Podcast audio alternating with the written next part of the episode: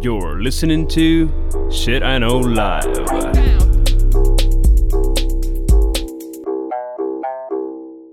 Доброго времені суток з вами ваш любимий подкаст Shit I Know Live і ми, його незмінні ведучі Кріс Косик. І Діма Малеєв. Сьогодні в нас е, один з наших улюблених святкових форматів випуску, який ми записали минулого року і цього року вирішили повторити, тому що це є прекрасно. Сьогодні ми записуємо святковий випуск до Дня Незалежності України, який буде називатися Про Україну 2. Два. Два. Тому що про Україну можна говорити і 3, і 4, і 28. Поки в тебе контракт зі мною не закінчиться на 150 випусків. Да. Е, ну що, як ти готувався? Слухай, ти знаєш, я цього разу вирішив а, поготуватися про видатних людей. А, я тобі скажу чому. Насправді я вирішив такий: окей, давай, типа, стандартна практика, давай гуглимо топ-факти про Україну на англійській, на це. І побачив стільки хуєти. Ну, не, не при святі сказано, але дуже багато цих списків вони не ж формуються. Я завжди стараюсь факт-чекати, і завжди то якась єрість така жахлива. І тому е, цього разу в мене досить багато часу е, пішло на те, щоб підготуватися. Але нормально, нормально. А в ти? Я насправді в мене така сама була логіка, тому що ми коли перший раз готувалися, ну то по стандартному е, формату мого ресерча, да, я теж там е, топ фактів, топ там подій і туди-сюди. Цього року, і я пам'ятаю, що минулого року якби тяжко воно все йшло. Е, а цього року я думаю, чекай, треба ж піти від людей, ну бо все ж роблять люди. І я така собі виписала, що інтересно. Я думаю, космонавти, там винахідники, письменники, композитори. І я понаходила вообще е, бомбову тучу дуже цікавих історій. Е, і більше того, з деяких історій я дійсно. Перескочила на якісь події, в яких вони були, і навіть е, одного українського привида знайшла. Так що Wow. і взагалі дуже дуже мені е, сподобалося готуватися до даного випуску, але да, зайняло, звісно, нормально таки часу. Бо інтернет українською це м, цікаве місце. Як мінімум. Да, ти, ти, ти побачив, знаєш, ці особливо сайти, якісь от е, чисто українські, знаєш, от підтримка про те, що все в Україні так гарно, вони дуже часто зроблені якось так. е, ну, В 93-му. Собі, да, і, і таку іноді чуш пишуть. Кстати, а, да. От прям, я не знаю, завжди казали, що там знаєш, російські сайти є помойка якась. Я побачив просто, ну, вроді би, українські патріотичні сайти, але вони по інформації, ну, теж така. Ну, так вже прям висосано з пальця, прям жесть.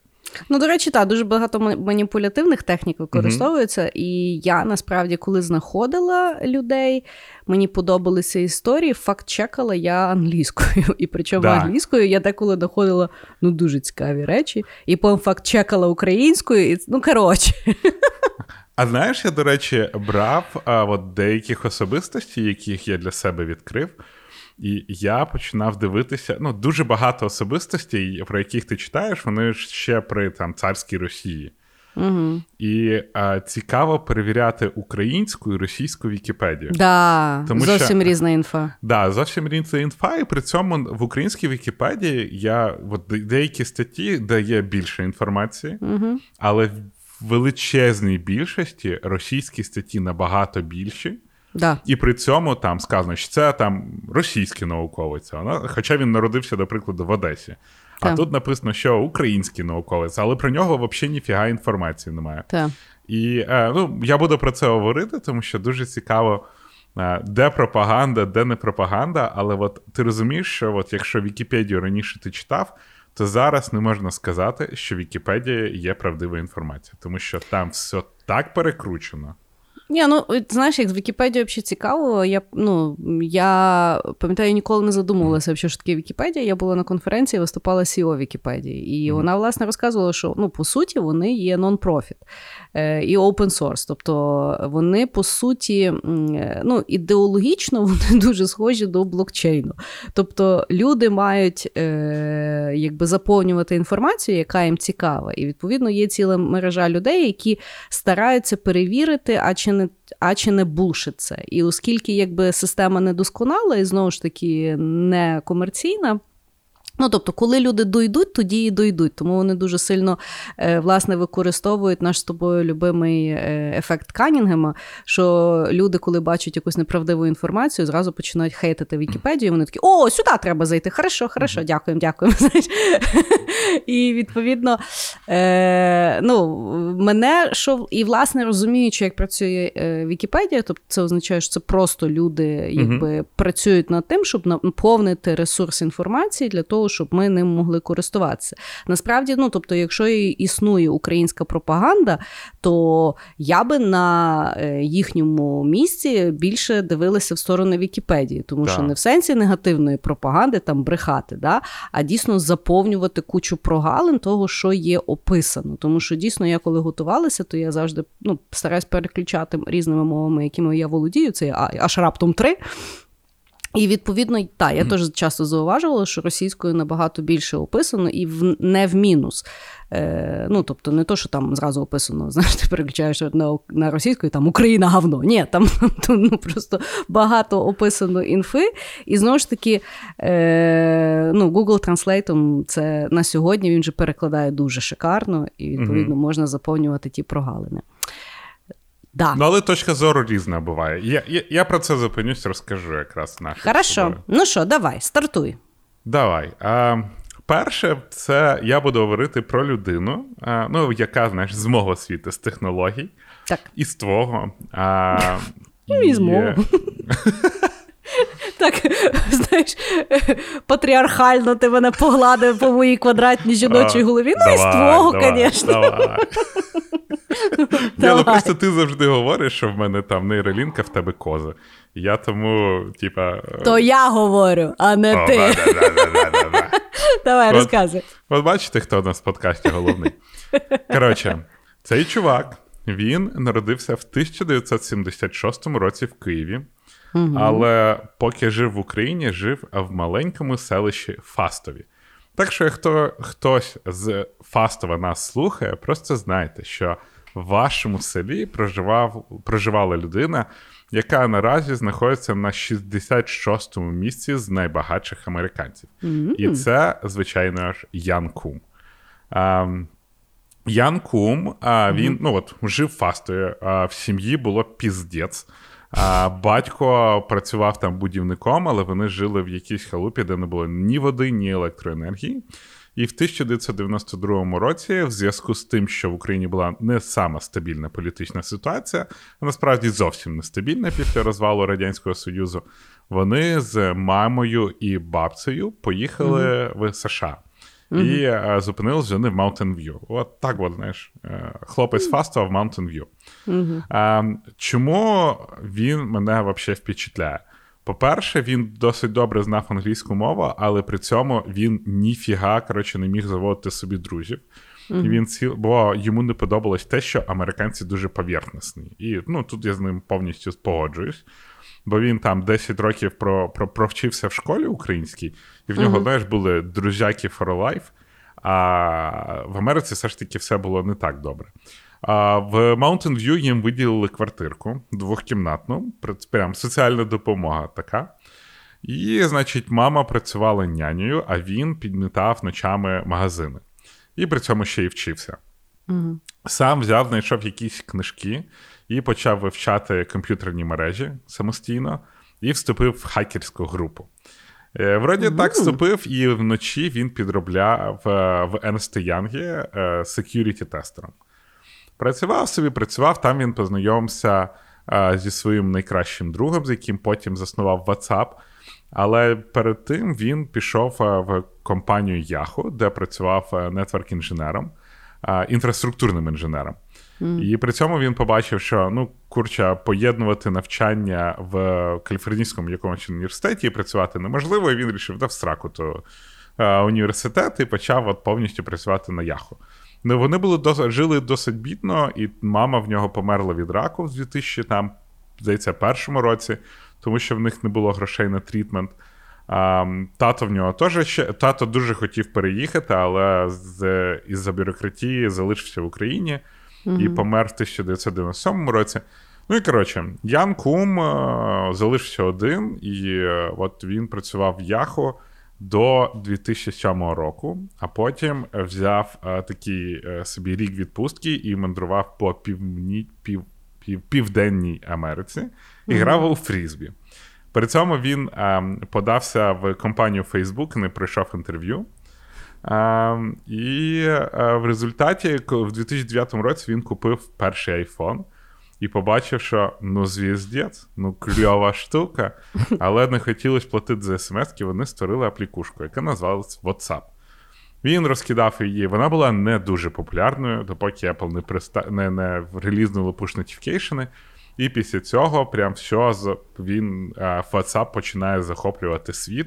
В них дуже круто ростуть підпис... Е, не підписники, а користувачі. І в 2014 році Яна Кума запрошує Марк Цукерберг на вечерю. І mm через 10 днів після тої святої вечері Ян Кум продає WhatsApp за 19,6 мільярдів доларів. Це 2014 рік, просто уяви собі. І Нагадай мені, з якого він села? Фастів. Нормас. Да, я просто, ну, ти розумієш, типа, фастові, напевно, якщо зі всіх весь фастів продати, мільярду не вийде. І це не мінус фастові, це просто плюс Яну Куму, що він так до хріна зробив. Ну, ну.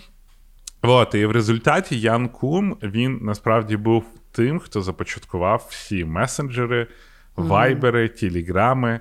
Він був перший, хто створив цю аплікушку і цю технологію. І, до речі, е, дизайнер, е, який створив лого WhatsApp, Антон такий, я його знаю. Антон, привіт, якщо ти нас слухаєш. А він також з України, і mm-hmm. Ян Кум колись там хайрив дизайнерів, він старався українців наймати і потім всіх їх перевіз в Фейсбук.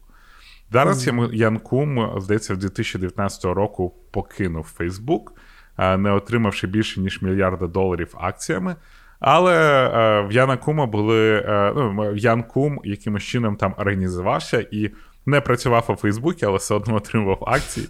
І е, 450 мільйонів цього з цього мільярда він таки отримав. Угу. Наразі в нього десь приблизно 9 з копійками мільярдів доларів.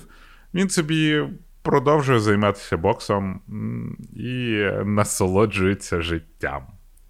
А, От такий от Ян Кум. Просто собі Клас. хлопець зі села.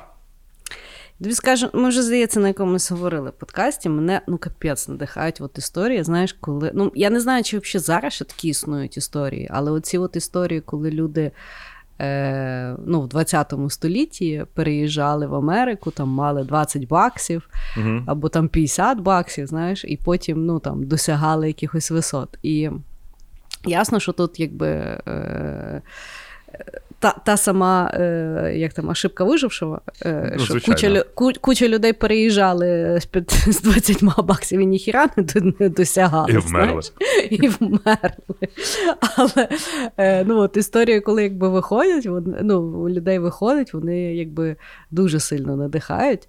І е, ну, не знаю, е, напевно, воно е, мотивує. Я просто, знаєш, е, ну от е, в мене, коли дитина появилася, я реально поняла, як люди кажуть, що ну, якщо ви не знаєте, що робити в житті або бракує мотивації, не родіть mm-hmm. дитину. Ну, як двіжок включається дуже швидко. Е, я думаю, що в таких от випадках дуже класно включається двіжок. Е, я не знала, кстати, що. Я знала, щось в мене в голові було, що WhatsApp це ізраїльська фігня. Але це Ну, Ян Кум єврей, в нього ізраїльські ну, корені, але фастер. А, да, того, ну, тобто кожна країна піарить своє. Да, от е, мені дуже, знаєш, дивно, що ну, блін, Макс Лєвчин, теж да. мій начальник, українець, Ян да. Кум, українець. А, Але в нас в Україні не дуже про це знають. Тож хтось там може заікнутися, але ніхто не форсить, типу, інфу про цих людей. Ну, в нас Ніхто якось, не старається, власне... знаєш, запросити їх на якусь конференцію. Ніхто от якось не, не, не, не, не, не старається побудувати з ними зв'язок. Кстати, да. Ну і от, власне, що я ну, от готуючись, да, там, коли ти е, ресерчуєш там відомі українці або там видатні українці чи ще щось, насправді це і одна і та сам, один і той самий список. Е, Мгм. Ярослав Мудрий, Роксолана. Е, ну і там я слухай, я знайшла список е, видатні львів'яни. Я думаю, ну зашибісь, типу, видатні львів'яни, Мгм. туди-сюди. Е, і там в одному списку, в одному довбаному списку, ну там не густо було тих львів'ян, але я теж Мгм. думаю, що це через то, е, який копірайтер це писав. В одному списку Олена Степанівна, герой України, це є перша жінка, яку взяли в січові стрільці, і е, Оля Фреймут. Йоб твою мать. Ну ви гоните. Ну що це за сука список, розумієш? Ну, дивлячись на яку аудиторію, розумієш, хтось там дивиться і так: ой, Олічка Фреймут. Я, ну тобто, я не забираю, напевно, її досягнень, хоча я не знаю, в чому її досягнення, да? але в один список, ну не в один список. Ну, зробіть частина перша видатні Україні львів'яни, і частина друга львів'яни, які ходили в мерію за табличкою. І я буду взагалі окей з цим всім. знаєш? Ну, ти знаєш, я бедляк насправді. Я ніколи не знав, хто така Олена Степанівна, і Да. мене якось запросили на інтерв'ю в компанію ПАМ і написали: «Прихо- приходьте на вулицю Олени Степанівни. І я такий. Бляха, хто така Олена Степанівна? Ну, типа, що це? Ну, типа, що? І по імені отчеству. Я думаю, о, а потім сів, погуглив, так, ага, так вона Степанівна, ага, Да. там ще є історія. Я просто знав, що це жіночка, яка володіє великою кількістю нідвії на тій вулиці. Значить, дивися, я тебе трошки захищу, бо моє знання Олени Степанівни більш широке і більш давнє через те, що в школі. Ну, там кожен рік ну, постійно дітей кудись посила. Я не знаю. Ну, я, не, я думаю, зараз вже цього не роблю, тому що це, напевно, небезпечно. Але коли я вчилася в 90-ті, то, наприклад, ну, якесь там свято, да, там, не День Незалежності, або День Конституції, або ще, ну, напевно, не ті дні, тому що вони влітку випадають, але ну, тобто протягом е, року якісь там Мгм. великі свята. І значить, на якесь то велике свято випала черга моя і ще двох дівчаток, і нас відправили на Личаківський цвинтар купити квіти і покласти до могили Олени Степанівни. І тому, так як я шукала Олену Степанівну, це, напевно, ніхто не шукав, понімаєш? І тому мене, ну, якби мене дуже сильно гложило, хто ця жінка і чому я її шукаю, скажу тобі чесно. Ми так і не знайшли ту могилу. Знайшли, звісно, двох бомжів, які спали в якихось могилах. Після того я якби прийняла лідерське рішення. Я кажу: чекайте, а що ми як придурки ходимо по тому цвинтару? Вони і так не будуть знати, поклали ми ті квіти чи не поклали. Ми просто поклали десь квіти і пішли в школу назад. Угу. Вот. Ну, я, я тобі чесно скажу, знаєш, в мене прабабця і прадідусь на Личакському кладовищі, я їх могилу теж знайти ніяк, ніяк не можу. Мене колись там дитиною туди водили, а зараз от я прям треба з батьками йти. Окей. Класна історія. Класна. Хорошо. Я почну е, з історії, яку читаючи і досліджуючи, я не могла повірити, що до сих пір не екранізували. Тому що це просто голівудський фільм. Буду розказувати про Юрія Кондратюка, мужчину, який придумав трасу Кондратюка, по якій потім люди літали на місяць на космічних кораблях Аполлон з Америки. То придумав мужчина, який народився в Полтаві. Цікава в нього взагалі історія житті. Значить, е, Юрія Кондратюка звали, як виявляється, Шаргей Олександр Гнатович. Він народився в Полтаві в 1897 року в е, якби, ну, заможній родині. Мама в нього е, була в дівоцтві баронеса. Чувак, баронеса. Понімаєш? Це Е, серйозно. Ну. Да. Е, і викладала французьку мову. Е, батько е, в нього був католицького віросповідання і був такий вічний студент. Тобто вічно він десь вчився, і на момент, коли е, ну, народився і підростав Юрій, він же ж Олександр, е, тато вчився в Німеччині. І е, по великому рахунку, оскільки мама Олександра ще й постійно лікувалася в психіатричній лікарні, його виховувала бабуся і нерідний дідусь, другий чоловік, значить, його бабусі. Причому, що дідусь був дуже відомою людиною в Полтаві, постійно тусив з Панасом Мирним. Угу. І Відповідно, е, в 1906 е, році батько повертається з Німеччини і каже: Давай, сина, я переїжджаю в Санкт-Петербург, їдеш зі мною. І забирає його. Значить, е, він там поступає в політех, вчиться, але його призивають в армію. І він там якби тусить. Потім стається жовтневий переворот. І, е, відповідно, е, його з білої армії хочуть взяти в Червону армію, він взагалі нічого не хоче.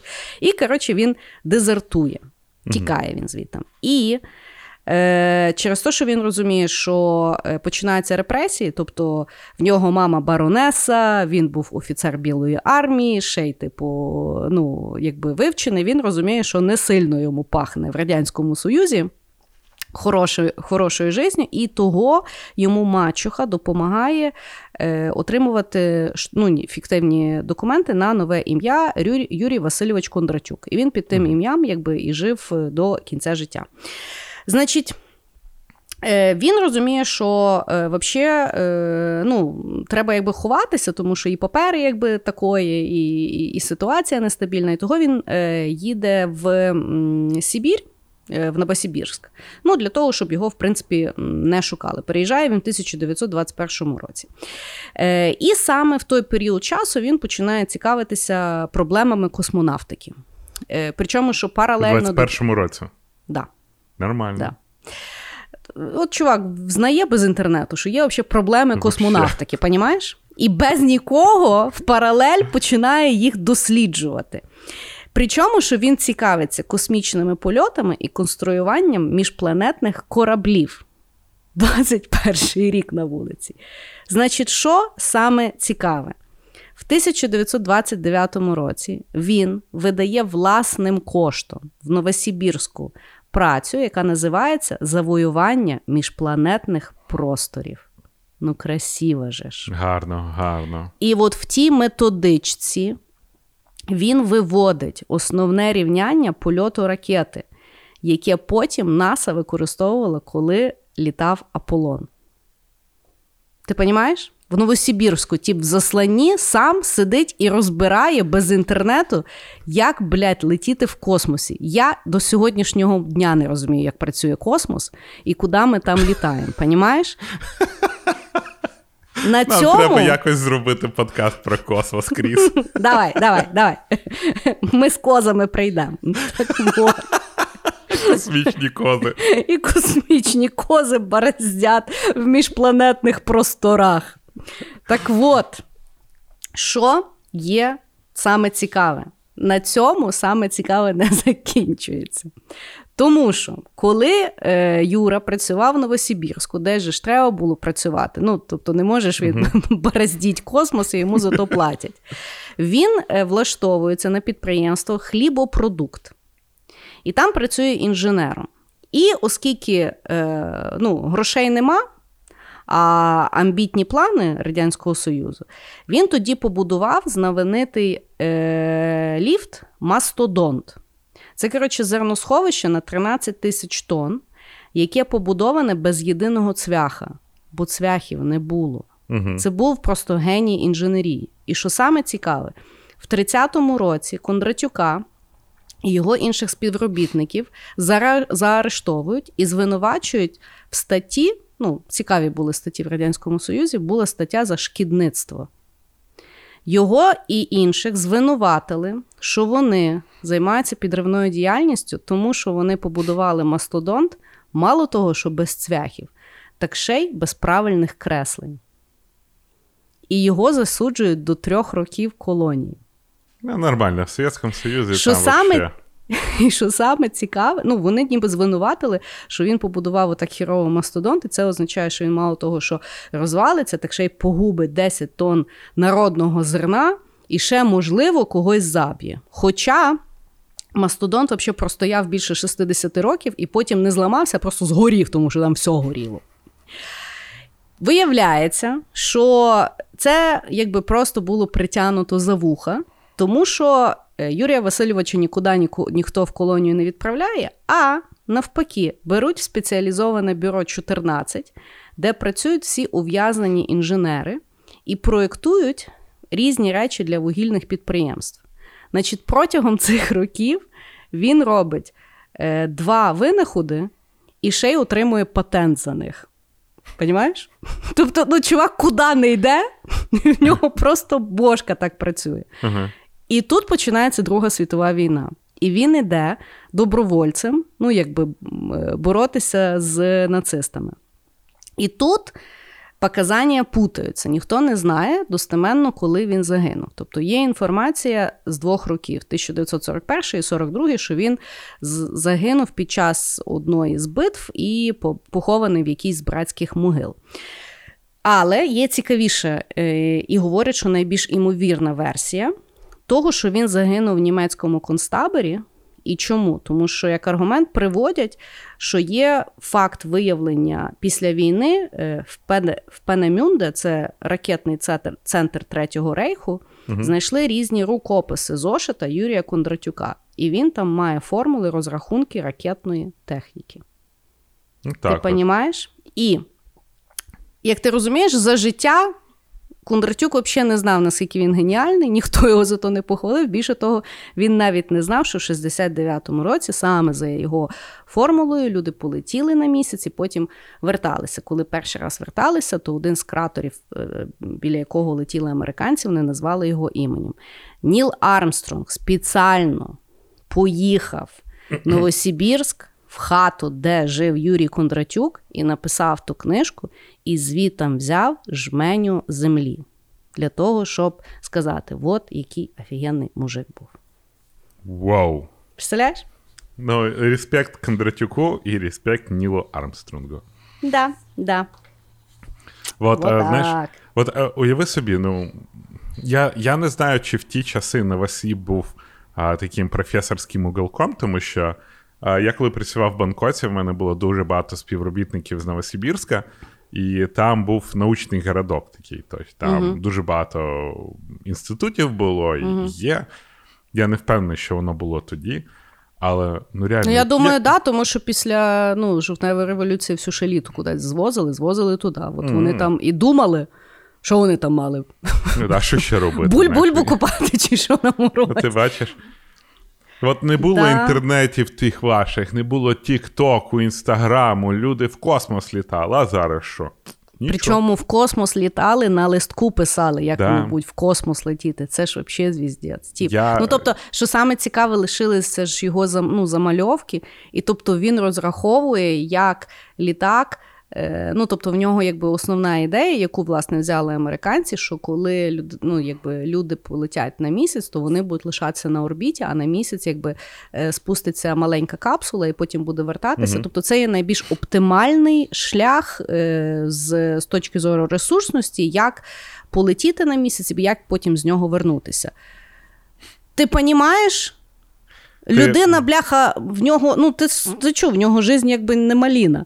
А він думає, сука, орбіта, шморбіта, ще й за свій рахунок то випускає. Ні, знаєш мене, от що дивує, що вроді це 100 років назад, Угу. а ми, типа, дуже далеко та не здвинулись від того. Власне, власне, всі хвалять Ілона Маска. Ну що він курва придумав? Ну, він просто правильно використав, так що Ну, там да. він ніколи не каже, що Ні, він щось там я не говорю. Ну, я не я не якби не заперечую його геніальності, але ну геніальних людей було дуже багато, і причому їхніми роботами до сих пір користуються. І просто розумієш, в чому справа? Це ж все, що вони все, що вони робили, це була якби гіпотеза і теорія. Вони навіть не могли її перевірити, а вона ще й була правильна, а вони ще й про то не знали.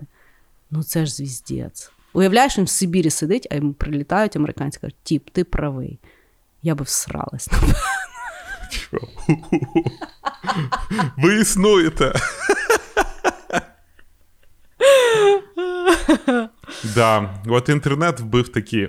Ну, я не знаю, це романтична історія, чи от хрен знає. знаєш? Це голівудська історія, тому що навіть є концовка. Бо, бо саме цікаве, що власне після того, як Нілем Армстронг власне поїхав в Новосибірськ, після того росіяни якби ну, знову перевідкрили ту справу, що його засудили, зняли обвинувачення, довели, що це була просто там маніпуляція, і після того, власне, випустили там ну, марки з Юрієм Кондратюком і все, все, все. А от ти побачила, що дуже багато якраз. Я от коли читав про дуже багато відомих українських людей, які от там щось відкрили, їх, за них взагалі супер топять, знаєш, в Росії. І це якраз частинка їх пропаганди, в тому що вони такі: ну, ребят, ми випустили марки з його обличчям, значить, наш чувак. Да, да, да. Да. Да. Окей. Вже далі? Якщо, да, вже якщо про космос, я згадаю Леоніда Каденюка, перший український астронавт. А, народився він 28 січня 1951 року в українському е, РСР в Чернігівській області, село Клішківці. Так що клішківчани. Ну, ви зрозуміли. І помер 21, е, 31 січня 2017 року в Києві в царському селі. А, що цікаво, він е, з тисячі, ну, от, а, він е, ходив постійно там на авіаційні, там, я не знаю, університет. Він був він один з перших, хто отримав е, диплом льотчика іспитателя. е, Літав на великій кількості. ем, ну, він випробовувавець був, да? тобто він літав на великій кількості літаків, нальотав там тисячі і тисячі годин. І тут, до речі, що він мене зацікавив.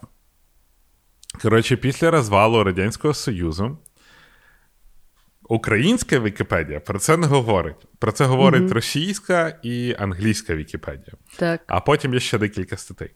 Він після розвалу Радянського Союзу взяв російське громадянство в 91-му році.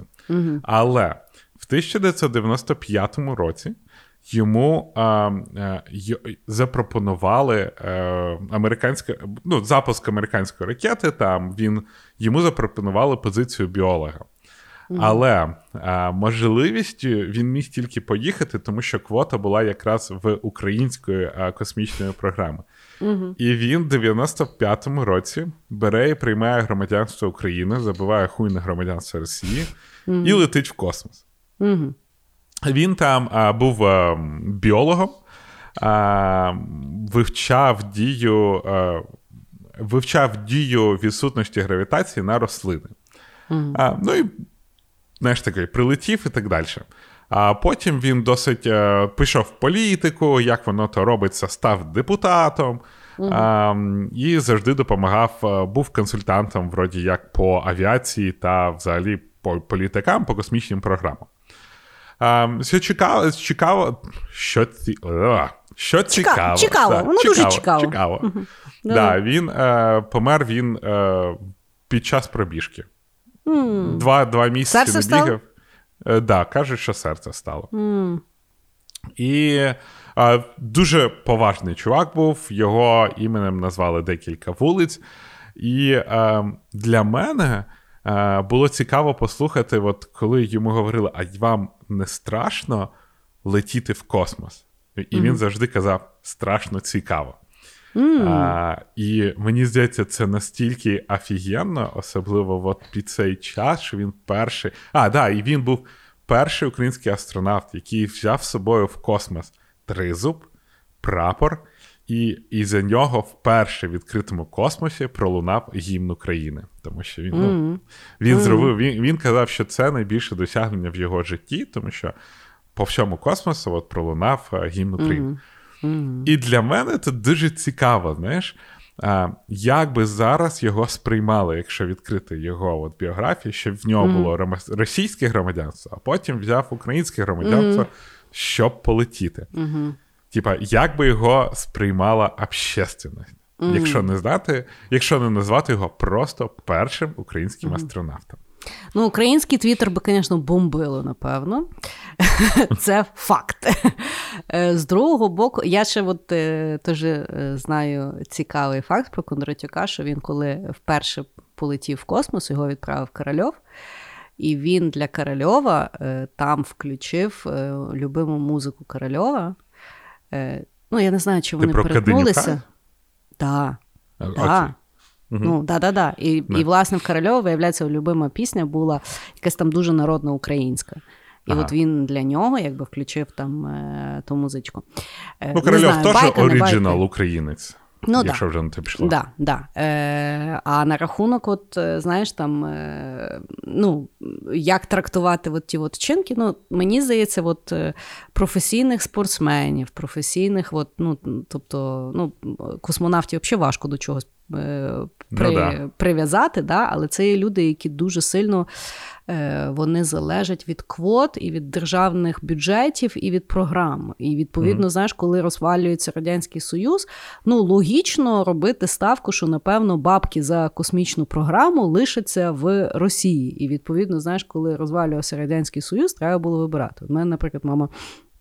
Латишка, і коли розвалювався Радянський Союз, їй треба було вибрати, який робити паспорт латишський чи український. А ну, я і тато ж українці, і відповідно ну, вона взяла український, тому що Бог його знає, як воно там складеться, і чи зараз не, не будуть репресії. Знаєш, то ж люди були готові взагалі до всього. Ну, да. І тому, в принципі, знаєш, я розумію таку людину, і точно так само, от, знаєш, коли починають там м, сильно е, сварити атлетів там е, за їхні якісь там вчинки, знаєш, або рішення. Е, Ну, люди в, в основному, знаєш, все життя працюють, щоб попасти на Олімпіаду. І потім. Ну, я розумію, що людина можливо буде поступатися багатьма принципами для того, щоб хоч бляха пригнути той скачок, який вона, сука, тренувала 30 років. Розумієш? Ну, і от дуже прикро, коли знаєш, багато е, спортсменів вони страждають через якісь там геополітичні приколи, через якісь там ну, різ, різного роду проблеми і платять за це своєю кар'єрою. Того в мене взагалі нема проблем. По, судячи по вчинкам, був видатний е, українець. І ще якщо подивитися його фоточки, він так дуже. е, Знаєш, коли от видно, що людина так дуже щиро посміхається. От та ще Мгм. ця людина. Ну він ще такий, знаєш, дуже благородненький такі в нього. Да. Прям такі черти обличчя, прям такий ух, дуже кіношний тип. Да, да. Ну, в мене, в мене більше, знаєш, якщо вже до чогось і, і примахуватися, в мене завжди якби червон, ну, якби дзвіночок це є депутатство.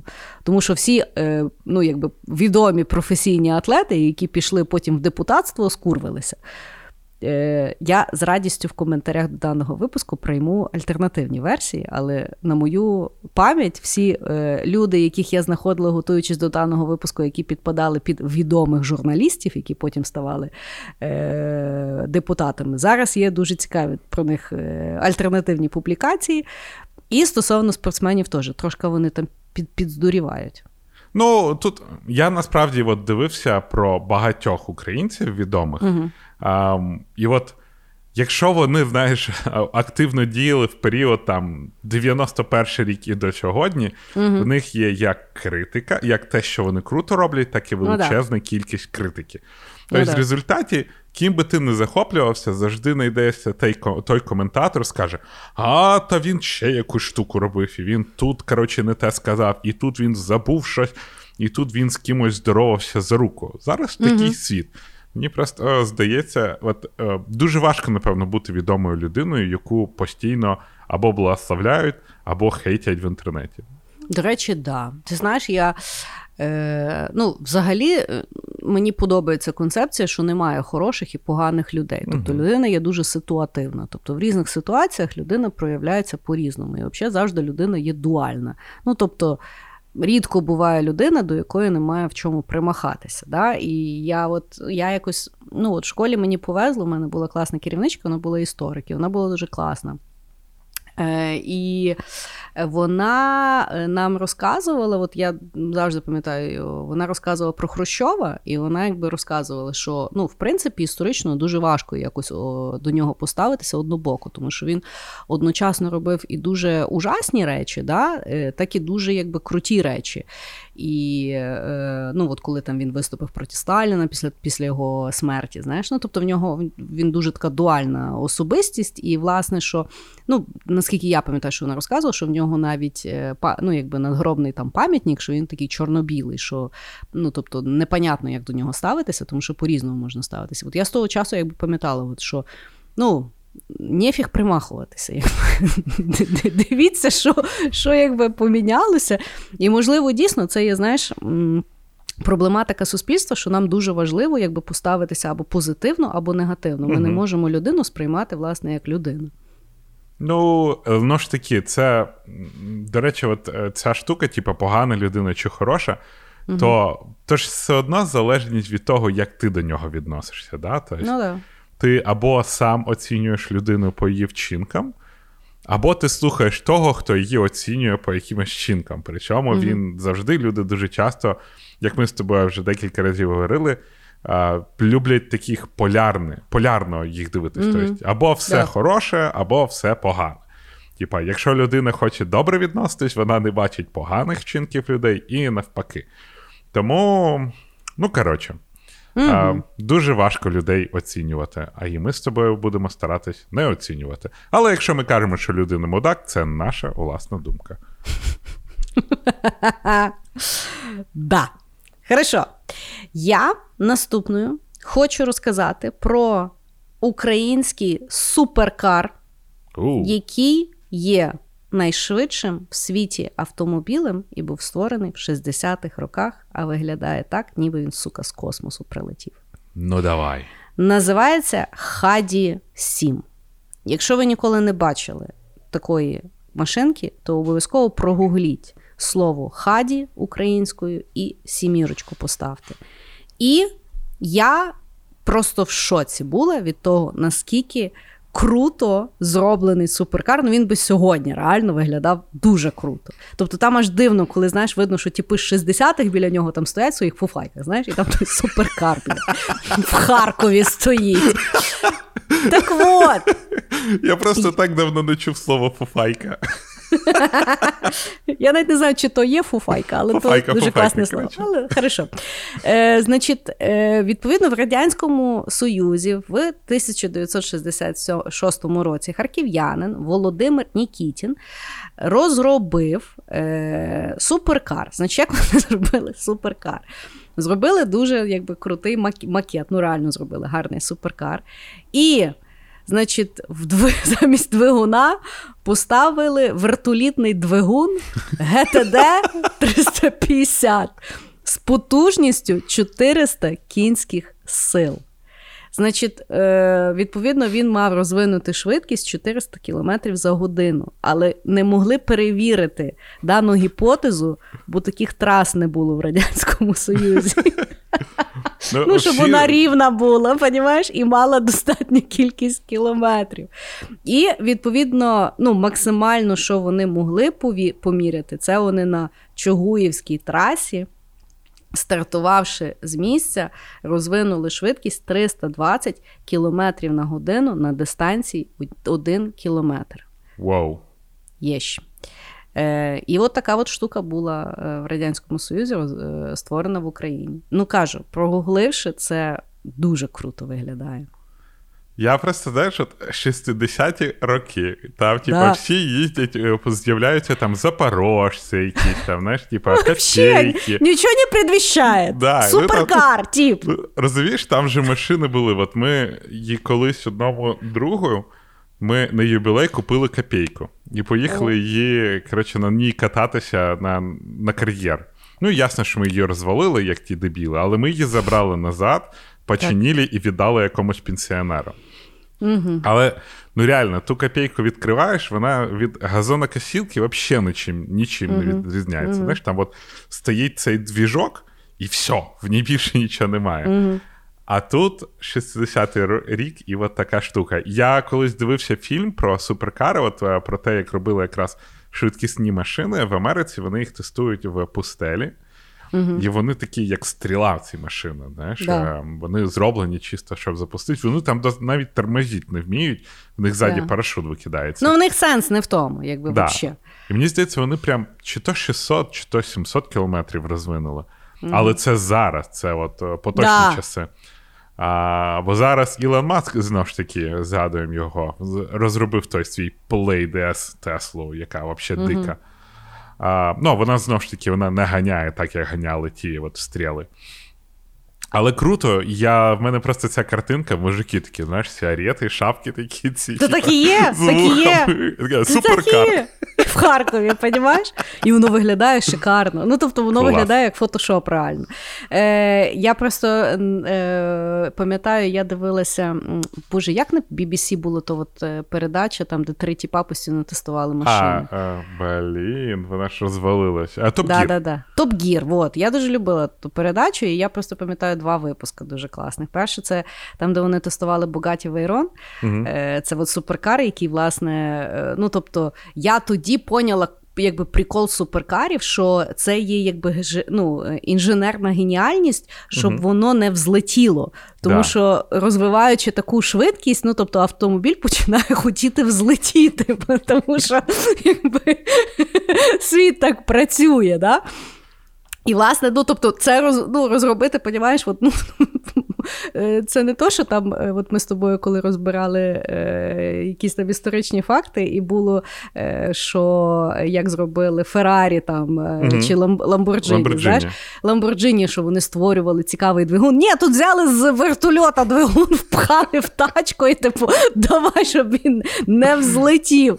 А потім я пам'ятаю, що класний був випуск, там, де вони взяли власне радянські машини, вони взяли копійку, вони взяли Волгу і ще там щось взяли. І я пам'ятаю, що вони з тою копійкою, вони її, ну, спочатку її просто експлуатували, а потім в них було ну, типу, реально е, наскільки вона міцна. І вони, тобто вони її щось взагалі не могли розвалити. І да. я пам'ятаю, що мужик сидить, і він каже: та вона якась ядерна просто. Ну, типу.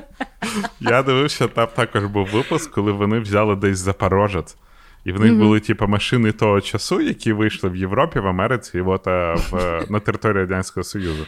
Да. І, значить, Запорожець, і вони десь їздять, їздять, там щось тестують, і в кінці один показує, типу, а дивіться, тут бере е, з полу, типу, достає, а, для вудочки, а там дирка да. для вудочки. А інший, і потім вони як на перегонки їздили. Це були ці три машини і собака. І собака там досить, коротше, да. непогано стартанула, да. Да, да, Клас. От таке. От, знаєте, перший суперкар України. І обов'язково загугліть, як він виглядає. Хаді 7. Він вас дуже приємно здивує. Окей, давай я. Угу. Я насправді досить давно читав е, не те, що біографію, але про цю людину. І я хочу зараз поговорити про Бориса Патона. Угу. Він, мені здається, був е, головним в Національній академії наук України. І а, він народився 14 листопада 1918 року, mm а помер 19 серпня 2020-го. Mm Тіп а, дожив до да, до 101 року. В нього була досить а, складна ну, там, ситуація з родичем, тому що в нього і жінка, і дочка, всі, він їх всіх пережив, по mm суті. Mm. Але е, він, е, до речі, одноліток саме цієї Національної академії наук України, тому що, знову ж таки, просто вдумайся, гетьман Павло Скоропадський так. заснував академію в листопаді 1918 року. От ми з тобою, коли говоримо, знаєш, гетьмани і так Чекай, далі. А він його бачив? Ні, він якраз тоді народився. Ну, ти почекай. Ну, теоретично побачив. Ну, ну да, теоретично міг би. Але no. Ну. просто я до того, що е, я ну, гетьман. 1918, розумієш? Та вроді да. би в мене я як чую гетьман, то або Порошенко, або часи, коли знімали кров і мічом. Кров'ю і mm-hmm. мічом, чи як цей польський фільм про козаків. No-no. От таке в мене знання гетьманів. Але да, гетьман Павло Скоропадський в листопаді 18-го заснував а, Національну академію наук України, і тоді ж народився Борис Євгенович Патон.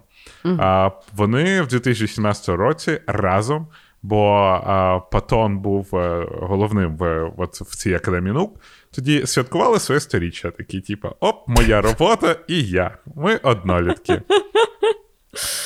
А, Насправді він. Е, я ніколи не думав, що от сварка, да, він там вивчав різні види сварки. Він ну, не сварки, не сваритися, а сварювати Мгм. метал. Мгм, мгм. Він е, був один з перших, хто запропонував декілька різних видів, яким чином проводити зварювання в різних середовищах. Він був той чувак, який е, з, показав, як робити сварку у космосі. Тобто, да, там, якщо щось відвалилось, то з допомогою його наукової роботи будуть там зварювати щось у космосі.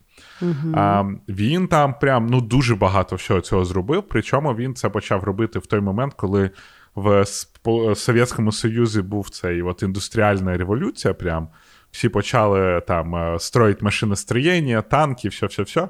І а, Борис Євгенович якраз тоді досить непогано пристроївся. І от сварка була дуже потрібна, тому що тоді прям не знали, як метал разом е, скльопувати. Мгм. А, він, ем, що цікаво, ну, в нього тисяча наукових робіт. Тисяча. Ну, я впевнений, що він там з допомогою студентів це робив дуже багато, бо все-таки начальник був. А, 400 патентів. Йой. А, і що цікаво, він все своє життя віддав науці. Що саме цікаво, також е, за допомогою його е, наукових праць роблять зараз зварювання на живих тканинах. Тобто а, а, в нього е, ну, по, по, по, то, по тих процесах, яких він описав, зараз там не зшивають кістки чи суглоби. В Україні в дуже багато є е, клінік, де зварюють ці штуки. Тобто в тебе щось Вау. розрив, вони беруть там це зварюють, і це призводить до того, що е, операція е, буде длитися на 60 хвилин менше, і Мгм. буде е, на 300, 200-300 мл менше втрати крові.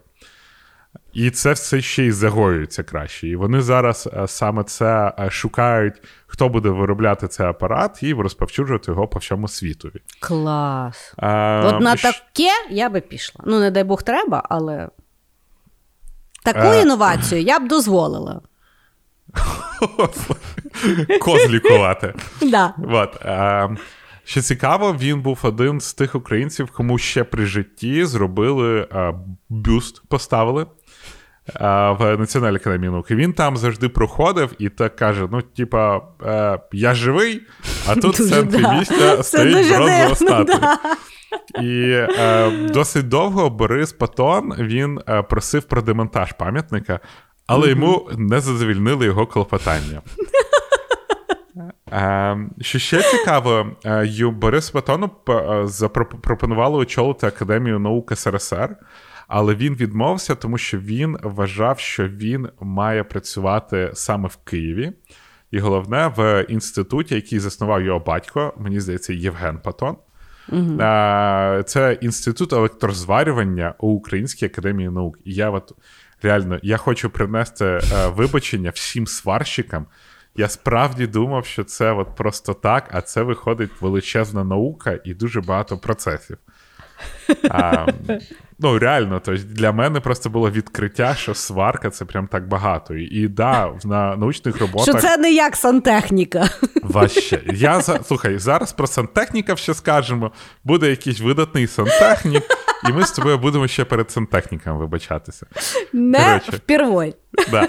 Ну, в результаті а, в Києві є міст Патона, і він був названий в честь батька Патона. Я не впевнений, вулиця Патона є у Львові. Я не знаю, є. в честь кого, чи Бориса Патона, чи Євгена Патона. Угу. А, і от а, зробили міст е, по кресленням, які зробив його батько. Тому в нього взагалі там прям династія науковців, тому що його прадіди вони будували кораблі. А Євген Патон був там відомий конструктор. От він сконструював цей, спроєктував цей мост. І Євген Патон і Богдан Патон були перші, хто перевірили цей мост. І, Пройшлись чи? Да, і, або приїхались. І ще Борис Патон в 1998 році став першою людиною, яка отримала най, най, ну, найкрутішу нагороду в Україні, а він отримав звання Герой України. Це перша людина, яка це отримала. А, і ще, от, е, в чому я йому, знаєш, респектнув? Е, Він все, от е, він хуйсосив Росію, особливо після того, як вона анексувала Крим. Угу. А, Але при цьому він був досить проти декомунізації, тому що він вважав, що комунізм і от те, що в нас було, це також історія. Угу. І от цю культуру, ну напевно, не можна не так, е, так її знищувати, тому що от для мене і для тебе комунізм це похуй. А для людей, які росли mm-hmm. при радянському союзі, це якісь там великі речі, які були, от в що вони вірили. Mm-hmm. І він в 2019 році на каналі Інтер сказав, що ну не можна так робити, тому що все ж таки це наша частина історії. І тут я прямо його поважаю за величезні яйця, за те, mm-hmm. що людина в 100 років відстаювала дуже непопулярну позицію. Ну, вот да. чисто по, по, по, по-пацанськи. Ну, е, знаєш, взагалі, декомунізація це е, таке дивне питання, тому що з одного боку, звісно ж, важко не підтримувати концепт декомунізації, да? Угу. Але як і будь-що в світі і в людстві, воно має свій спектр. І в якийсь момент бюрократія починає вбивати здоровий глузд, і я вже сама не знаю, чим ми займаємося. Знаєш? Ну, тобто, І теж тут питання: знаєш, де, де і хто має проводити лінію, що це є адекват, а тут є неадекват Тому що ну, е, пам'ятника Сталіна і пам'ятника Леніна та напевно не мають бути присутні в великих українських угу. містах та й в українських містах загалом. Тому що це є люди, які ну небагато зробили для даної держави хорошого. Да? Але з другого боку, от е, в у Львові є стела. Да? Там, е, Я дуже любила цей пам'ятник. Мені загалом мені дуже подобається. Стилістика комуністичних часів, не то, що вона несе, а як вона виглядає. Мені дійсно mm-hmm. подобаються ті такі величні пам'ятники там солдатам, героям. Е, мені дуже подобаються мозаїки, які є на великих будинках. Знаєш, ну візуально мені вони подобаються. Я є українка, і воно мені, ну вибачайте, подобається воно мені. І просто стела мені завжди дуже подобалася. І вона. Е, Якби про що пам'ятник це є перемога е, Радянського Союзу над фашизмом ну. Дійсно, Радянський Союз переміг фашисти, і там просто стоять якби, ну, якби, е, ті солдати, які, по суті, дарують нам дану свободу. Звісно, що у Львові концептуально ну, не, типу, людям нема, не, не потрібен цей пам'ятник, тому що просто замість поляків прийшли совєти, і тут нас їбали далі. Знаєш, того теоретично, да, давайте його знесемо. Але ну йоб вашу мать, ну вже історію не поміняємо. Та хай вже буде та стела. Стільки просто знаєш, навіть чисто з економічної точки зору, у Львові куча срачу. Тобто тут є що міняти. Ну, серйозно, ви ті бабки хочете, от так вам мулюють ті солдати. Мені більше муляє куча е, вулиць, які не відремонтовані. Ну, якось ну, так. знаєш, зі стелою я Чи знаю, це взагалі була... різні концепти? Ну, Давай так, типа, зі стелою я чув, що вона була ще в аварійному стані, і з нею реально щось треба було робити. Хоча так, я не експерт. Я не експерт.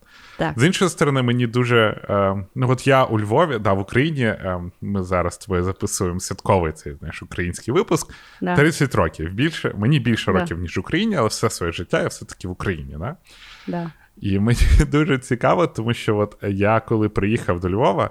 Е, завжди всі хуйсосили поляків. Бо поляки, коли брали Львів, тут да. українці були другого сорту люди і так далі. Зараз логічно, що хуйсосять росіяни, ми з тобою на це дуже часто підключаємось. Угу. Але при цьому всі хуйсосять з криками не можна переписувати історію. І при мені вже двічі історію переписали. І от ці радянські, я розумію, що, скоріш за все, це треба робити. А, Хоча, ну коротше, роблять і роблять. А, насправді, вся Європа переписує історію, створює декомунізацію, ну, да. і в нас ця штука проходить. Напевно, це правильний і логічний процес. Але при цьому, ну от е, Патон я поважаю за те, що він е, не підтримував непопулярні такі речі. І мене ну, от це. От, ну, мужик, мужик, от стояв на своєму, знаєш, розвивав всю академію наук. Це все казав. От е, респектую я йому. Mm, да. Чисто да. за і... те, що стояв на своєму. Да. Ну і сьогодні я хоч знала, що зварювання це не просто так, а так. то є наука.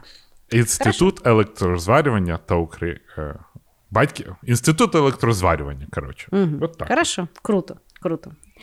Круто. Значить, е, я нас. Е, Ми так, до речі, підготували до моєї наступної історії почву на рахунок Львова, поляків і навчання. Угу. Я розкажу про таємний український університет. Після того, як я дізналася про дану історію, я переглянула свою жорстку позицію стосовно українських університетів. Значить, до сьогоднішнього випуску мене хлібом було не кормити, обісрати українські університети, в частності у Львові. Причому всі. Я без перебору казала, що воно то рудименти, нічого воно доброго не робить, стоїть, люди вже не ходять, зараз ще пандемія. Коротше, нічого доброго не говорила. Після цього я прикушую свій довбаний язик. Угу. Тому що слава Богу, що вони існують. То так само, як з фемінізмом. Знаєш, коли ти живеш в розвиненій країні, можна, звісно, дуже багато розмовляти на рахунок того, е, чи феміністка я, чи не феміністка. Ні, я все-таки не за фемінізм. Знаєш, коли ти маєш право то сказати. От в Афганістані зараз я впевнена, взагалі питання не стоїть ребром. Знаєш, От точно так само з університетами. Значить, що таке таємний український університет? Це є вищий учбовий заклад, який існував у Львові з 1921 року до 2000, до 1925 року. Ну, 4 роки проіснував по великому рахунку. Це є структура, організована завдяки зусиллям студентів і викладачів, котрі наважилися нести українську освітню ідею попри постійні заборони і переслідування е, з боку польської влади. Значить, Львівський університет, в якому я і вчилася. Привєтський Альма-Матер, ще е, засновано було ще в 1661 році. Давно він стоїть. Але там постійно якби українською мовою не сильно викладали. Спочатку там викладали німецькою мовою, ну, тому що була Австро-Угорська імперія. Після того, коли там вже поляки почали тусити, поляки якби ну, їх більше любили в австрійці, ніж любили українців. І того дозволили потім викладати польською мовою. Значить, самий якби жорсткий, але постійно там, звісно українські українці вчилися і постійно створювали свої українські факультети. І плюс-мінус це діло толерували. Звісно ж, були постійно якісь там заворушення, коли там студенти билися, і коли там люди щось там сильно ісполняли. Ну, але ну, важко е, було поміняти, що Львів завжди залишався українським, і люди якби. Не давали занепасти даній мові. Е, І е, в 1918 році, значить, на території Галичини запанувала вже повністю польська влада. І польська влада розуміла, як і це розуміли потім росіяни, що дуже важливо е, робити освітні реформи, тобто угу. забороняти українську мову і чекати, щоб вона повністю вимерла. І в що вони роблять? Вони перейменовують Львівський університет е, на університет імені Яна Казимира і роблять нововведення. Значить, нововведення вони роблять, що тільки, ну, по-перше, вони закривають і забороняють всі українські кафедри звільняють всіх українських професорів, кажуть, що того вже не треба взагалі викладати, тому що ну, ми не ми не підтримуємо даний розвиток. І е, тільки 11% е, місць могли е, вони надавати іноземцям. Тобто українці підпадали під іноземців тепер. І е, то ті 11 місць можна було отримати тільки якщо в людей було польське громадянство або вони служили в польській армії. Тобто в єврея у Львові було більше шансів попасти в е, Львівський університет, ніж в українця. І відповідно куча от українців залишилися без доступу до вищої освіти загалом. І тому Засновується таємний український університет за ініціативи наукового товариства імені е, Шевченка, товариства українських наукових викладів імені Петра Могила і Стар... Ставропігійського інституту у Львові. Значить, в середині вересня 1921 року цей університет розпочинає свою роботу. Діяв він, звісно нелегально і на громадських засадах. Були студентські квитки, було все. Але якщо польська влада ловила з таким студентським квитком або дізнавалися, що люди викладали в даному університеті, е, їх е, садили в тюрму, угу. тому що це було нелегально. В перший рік свого існування університет мав три відділи. Ну, тобто факультети мав філософський, юридичний і медичний. Пізніше ще було створено технічний відділ, це була по суті політехніка. Загалом в університеті вчилося 1258 студентів, і там було 58 кафедр. Ого. Е, да. На філософському і юридичному факультеті треба було вчитися 4 роки, а на медичному і в політесі 2 роки. після двох років навчання. Що, ну да, не треба було. Мені просто цікаво, що лиш філософський 4 роки, а медичний 2. А я тобі чесно скажу, ішов 1921 рік. Там не сильно медицини на той час було відомо. Мені здається, що основний скачок медицини стався, як би нам не подобалося, після того, як третій рейх е- е- концтабори робив. Ну, Ну, тобто, да. медицина не любить признаватися, наскільки вони висять нацистам. Так от. Що цікаво, хоча університет був таємний, його дипломи визнавали в Празі, Відні і в Гданську. Тобто людина, якщо вона повчилась в тому університеті, вона могла поїхати туди і довчитися, якщо вона хотіла. Е, і е, рівень був е, дуже високий, ну тому що туди реально приходили самі кращі професори, які вже не було де працювати. І студенти були дуже свідомі, вони мало того, що добре вчилися, так як вони ще й е, створювали свої молодіжні організації. Звісно ж, умови навчання були ужасні, е, тому що ну, це все було підпільно, і заняття вони проводили в приміщеннях НТШ, просвіти, в Національному музеї, в закладах рідної школи, в підвалах е, собору е, Святого Юрія і на приватних квартирах викладачів і студентів. Значить, звісно, все навчання проводилося в умовах суворої конспірації. Їх постійно переслідували, арештовували, били і так далі. Ну і відповідно, після чотирьох років от такої от житті е, всі трошки е, підусталі, тому що е, викладачі хотіли е, ну, якби націоналізувати даний університет, але, звісно їм Сейм того не дозволив. Ну і е, університет розпався. Але то не міняє того факту, що е, це була геніальна і дуже ну, геройська штука.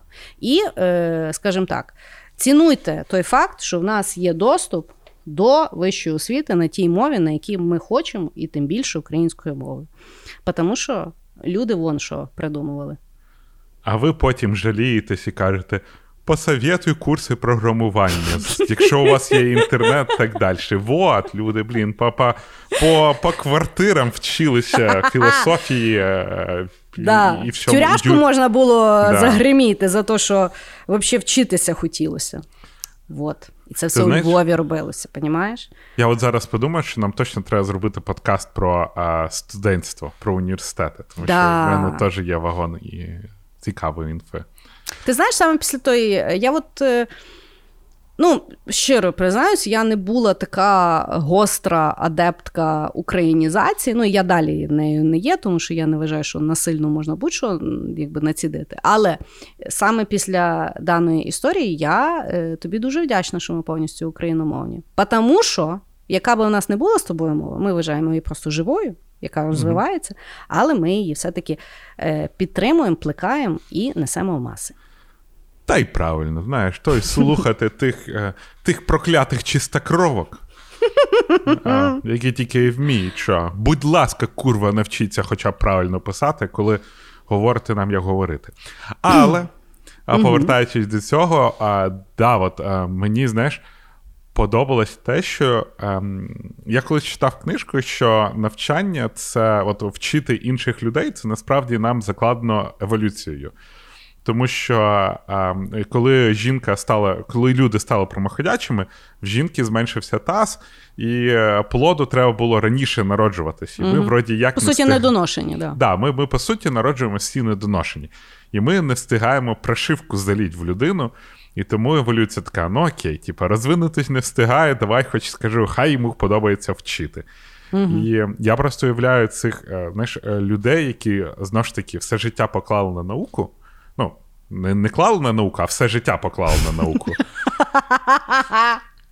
Да, і, і, а потім в них забирають цю можливість. І забирають, Да. тому що вони, до прикладу, з однієї сторони не хочуть навчати українську мову, з іншої сторони, що вони якоїсь іншої національності. Мгм. І по-друге, якщо вже Ну, по суті, це є дискримінація. Непонятно за що. ну да, ви- виходить, це нацменшинами були. Да, да. Але от бачите, всі, блін, підараси були навкруги України. Да. А потім ви дивуєтеся, що у Львові вас, вам не хочуть, блядь, каву зробити російською. Та ми вже самі не знаємо, чого не хочемо, але, блядь, наболіло. Знаєш, то я колись, е, коли я жив в Таїланді, виявилося, що тайці і малазійці воюють. на кордоні. Там ну такі, Так. типа, холодний конфлікт. Я питаю, а чого ви воюєте? Вони такі, а ми вже не пам'ятаємо. Це вже якось, типа, історично. Ух. Ем, я от думаю, що це на секретку залишити, чи. А ладно. Ну, Ем, давай. коротше, я буду говорити про Владимира, якого також назвали Вальдемар або Маркус Вольф, Ароновича Хавкіна. Йолки-палки. Чувак е, народився ем, в 1860 році в Одесі. І це якраз один з тих прикладів, де в російській Вікіпедії написано, що це російський науковець, і дуже багато інформації про нього. А в українській Вікіпедії написано, що це український науковець, і ніхера про нього не написано. Ем, Знаєш, треба було. Він українець і крапка. Все, більше нам нічого про нього знати не треба. Так. Е, Чим він був відомий? Е, По-перше, він був піздець розумний. Ну, тобто, він всюди навчався, і він е, дуже багато е, вчився. е, Ну, він навчався у Мєчнікова. Мєчніков відомий професор, який там просто прям чуть ли не батько медицини, такої, якою ми знаємо її зараз. А, і він був євреєм. Але була проблема: Російська імперія щось не дуже євреїв полюбляла, і йому, як єврею, було досить важко навчати, е, десь навчатися або використовувати свої знання. І знову ж таки, тупа Російська імперія, і взагалі всі ті, хто вважають, що по національному признаку можна не давати людині розвиватися. Ви долбойоби. Так от, йому е, насправді він ніяк не міг себе знайти, і навіть Мєчніков, якого всі так всі знають, він також не зміг себе знайти, і він переїхав в Лозан, Швейцарію. І а, Хавкін, а, як його один з найкращих студентів, потім переїхав до нього. І він там робив наукові праці, працював там в, в швейцарському університеті. Але потім, в якийсь момент, а, він, е, Хавкін, він завжди е, вивчав дуже сильно е, імунологію, і він взагалі був епідеміолог. І він взяв, зробив першу вакцину від халери. Причому тіп, знаєш, такий, зробив вакцину, перевірив на собі, показав, що працює, і він не вмер. І, Ну так, зрештою, як ще можна показати, що вакцина працює? От-от. А, і- Студентів в нього ж не було. Ні, ну в нього вже тоді були студенти, але в Швейцарії це вроді як заборонено. Да, вам Тому- треба було в Америку їхати, так як ми з тобою пам'ятаєш, Ні-ні-ні-ні, готували про почекай. експеримент. Чекай, чекай, чекай. Це- Давай. Це, е, Британська імперія дозволила Хавкіну випробувати його вакцину в Індії, де якраз в цей момент була якраз велич- велика епідемія холер. І вона ну, виносила коротше, до 100 тисяч життів просто в рік. Ну, тобто, дуже багато людей від цього помирали. І в 1893 році Хавкін а, відправ... просто нагадаю, він а, йому 33 роки. Він відправляється в Індію випробовувати свою вакцину. А, до речі, ти знаєш, скільки жіночці, яка придумала вакцину mRNA вакцину проти ковіда? Да, просто е, на секундочку. 25. 35. А, о, У мене аж ні, ручка впала. Просто ті, хто думають, що жінки не можуть науку, знайте. Е, у нас зараз світ е, рятує чорношкіра О. жінка, яка придумала вакцину, яка зробила вакцину проти ковіда. Тепер я розумію, чому навколо цієї вакцини стільки теорій змов. О, Це моя Мало- тобі теорія змови. мало то, що жінка, то ще й чорношкіра. Взагалі Ще й не 35. неї ще, й напевно, 35. мужика немає. Стопудово немає. Але, коротше, Хавкін бере, кидає все, в 33 роки їде в Індію і починає налажувати производство. Менше ніж за два роки він вакцинував більше ніж 42 тисячі людей. І в результаті е, того, що куча людей пройшло вакцинацію, смертність від холери сократилася в десятки разів. Тобто люди перестали просто вмирати. І найцікавіше, що досі е, використовують трошки покращені вакцини Хавкіна, використовуються ще досі. Ну, але що ж там вийшло, типа, він холеру побідів, наступає чума. Що той ж сам і починається чума в Бомбеї. Ну і кого відправляти? Хавкіна й відправили. Хавкін дуже швидко якимось чином робить противочумну вакцину. Знову що він робить, тестує на собі, доказує, що не вмирає. І давай.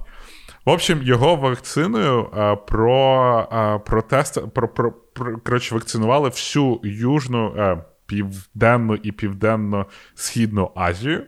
Угу. І тепер один з найбільших бактеріологічних і епідеміологічних центрів в Азії носить його ім'я. Mm. Да. І ну, в нього там куча, знаєш, цих а, нагород, там він там війшов в історію медицини. Але але в Індії. Ніхто...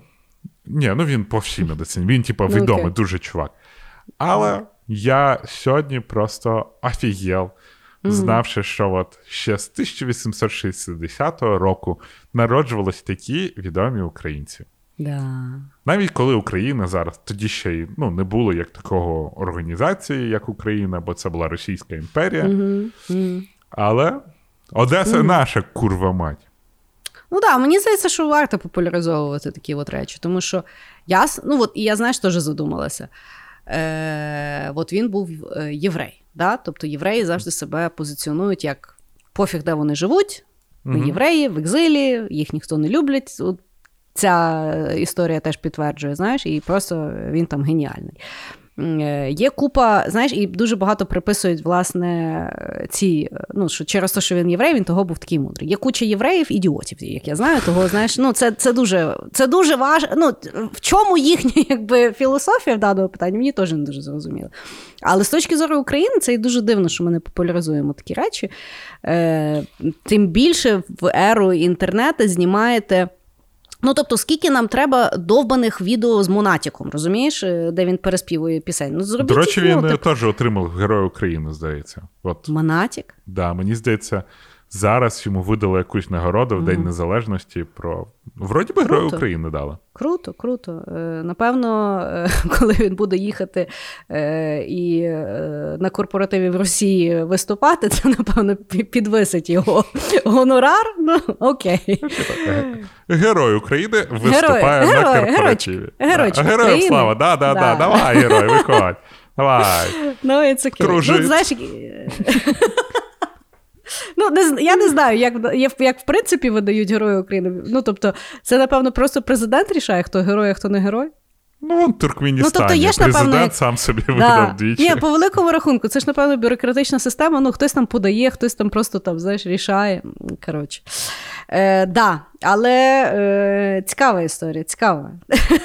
Знаєш, коли е, от теж, який би не був час, е, mm-hmm. коли людина якби геніальна, не факт, що е, вона якби ну, для себе заробить там статок або якесь там класне е, життя, але який би не був час, для такої людини немає кордонів. Ось знаєш, ну тобто, от, і від, і в Індію відправлять, і в Швейцарію він поїде, і ну, типу, пофіг, що що там несеться. Да. Я я, я перевірив, коротше, ні, мені да. здається, не дали йому Героя України, але але може дали. Ну, коротше, я, ну, це, це може щось там спиздів. Отак, отак. Але е, мене знаєш, що е, трохи. Ну да, от зараз я не підготував про Монатіка, вибачай. Е, але мене що дивує, що дуже багато українців для того, щоб досягнути чогось, їм треба було поїхати з України. І це взагалі можливо, їх тому, типу, знаєш, не піарять. Можливо, можливо. Ну, а чекай, його Вальдемар звали? В нього було декілька імен, бо взагалі його звали Владімір. Угу. А, ну, Але ну, Вальдемар. Ну, Вальдемар, бо ти, він ж переїхав в Швейцарію. Угу.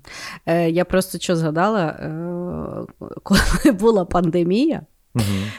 То в якийсь момент ми з друзями поїхали в Карпати пожити. І там ну, серед нас був е, там тренер з брейкдансу. І він дітей вчив по зуму. Е, і в нього в групі був Вальдемар. І я пам'ятаю, в нього було заняття, і він на всю хату кричить: Вальдемар! Там щось там щось там. Ну, коротше, в мене в мене мозок взагалі плавався. Знаєш, кінець світу, я вагітна в Карпатах, тут якийсь Вальдемар. Ну, коротше. У мене дуже тригерне це слово. От так. Хорошо, угу. хорошо. Значить, я хочу поговорити про Ігора Стравінського. Знаєш такого мужчину? Дуже знайома фамілія. Значить, Стравінський його широко вважають одним з найважливіших і найвпливовіших композиторів ХХ століття. Угу. Композитор був дуже геніальний. І всюду є описано, що він російського походження. І тільки, от, ну, якщо, в принципі, з, співставляти його е, е, біографію, зрозуміло, що він такий український е, композитор, і я теж це знала, тільки готуючись до даного подкасту. Так от, він не мало того, що українського походження, а він ще й українсько-козацького походження, тому що він сам з Волині угу. і походить від Солими. Значить, сам е, в родині Стравінського дуже пишалися належності до цього старовинного українського роду, і сам композитор писав: наше прізвище було Сулема Стравінський. Однак, коли Росія анексувала е, частину Польщі, то Сулема з якоїсь причини було випущено з нашого прізвища. І він цю втрату компенсував, давши своєму сину Святославу подвійне прізвище Сулема Стравінський. Чому постійно говорять, що він є російський е, композитор через те, що він народився поблизу Санкт-Петербурга. Ну і відповідно народився, значить, це російський. Е, з дитячих років він вчився грати на фортепіано. Е, вчився спочатку на юрфаку в угу. Петербурзі, але через те, що він не склав е, іспит, е, він того і не отримав е, диплом.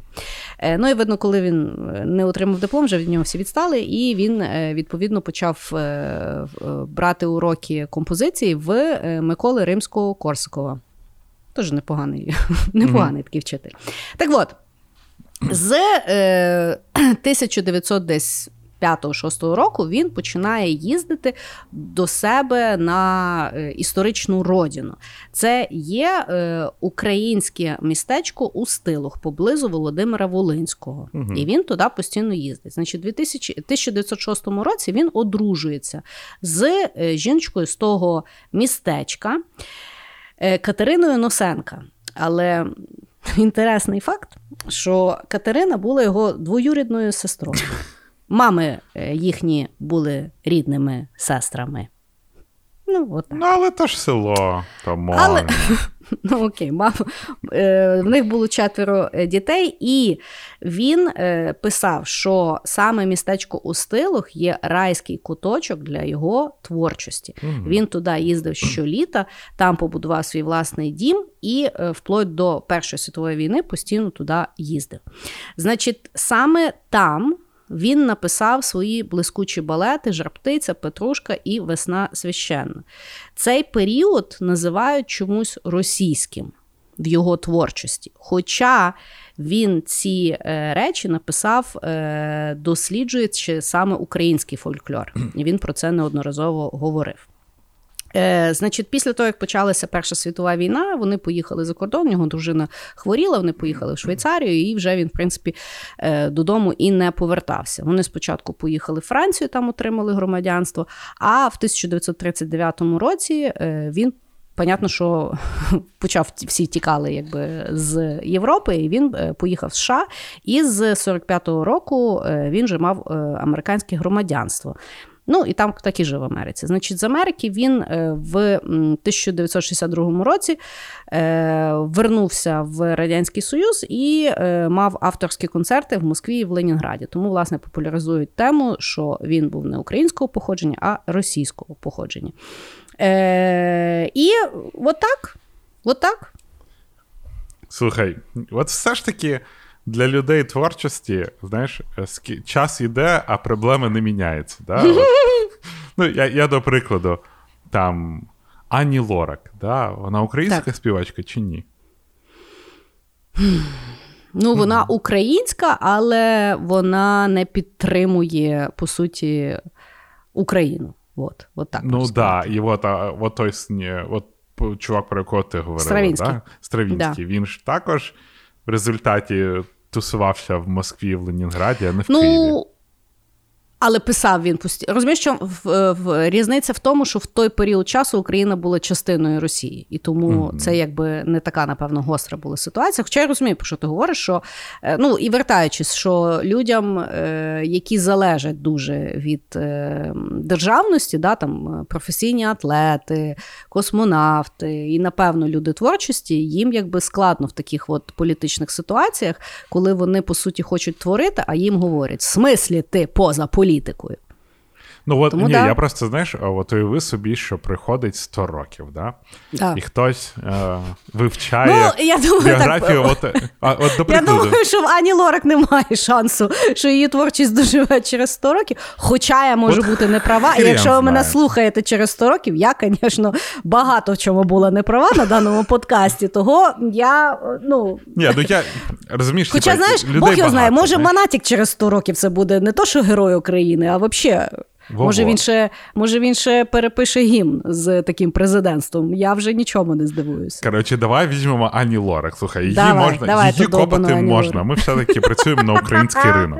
Давай. І от е, проходить 100 років, і хтось вивчає Ані Лорак.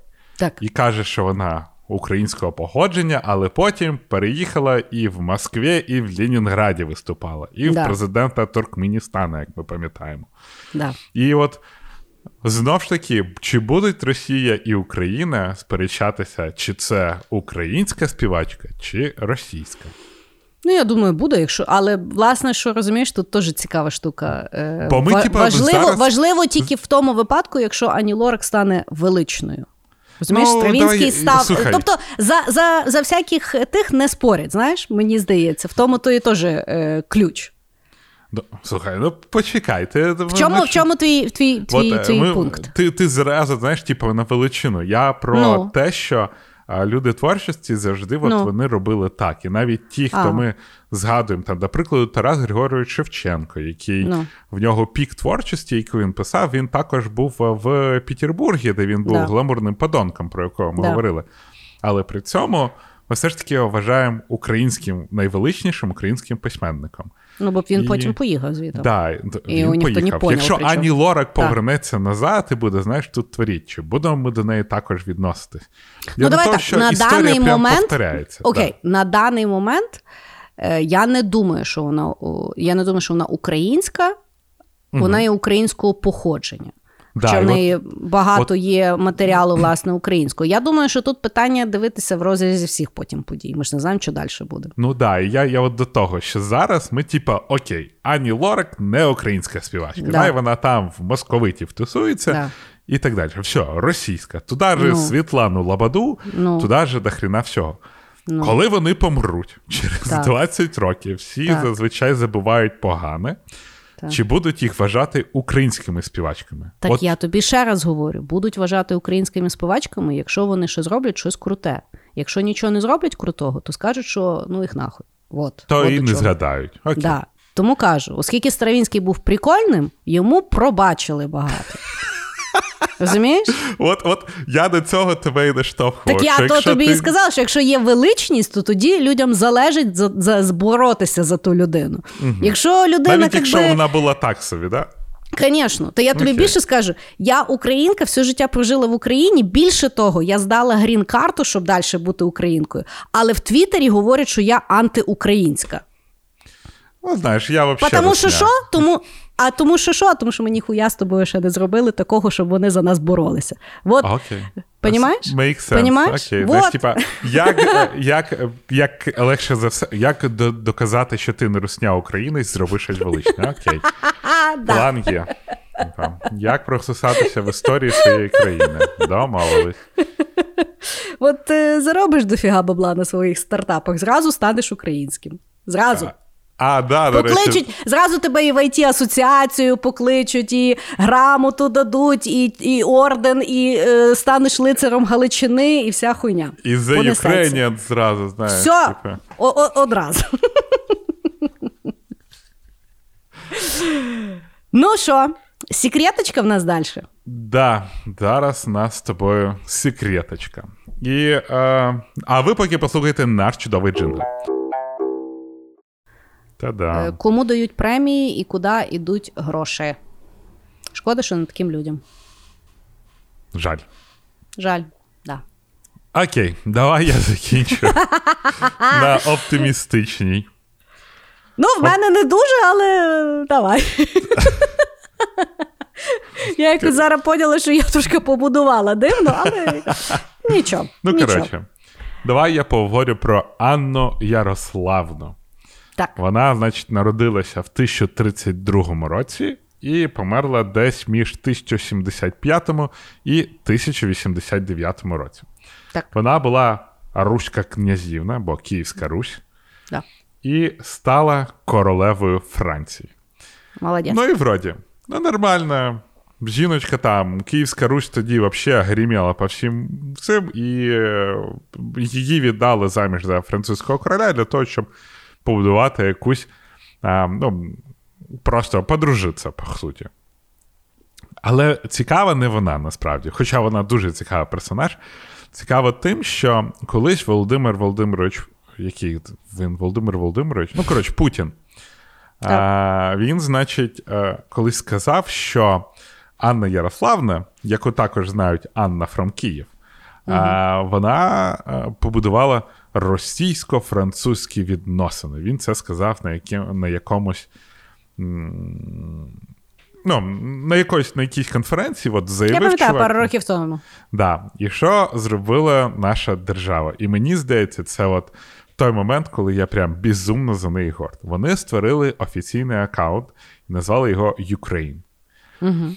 І, значить, в Твіттері Ukraine постить, що Анна Ярославна, типа зверху, її там малюнок, і надпис 1032-1089.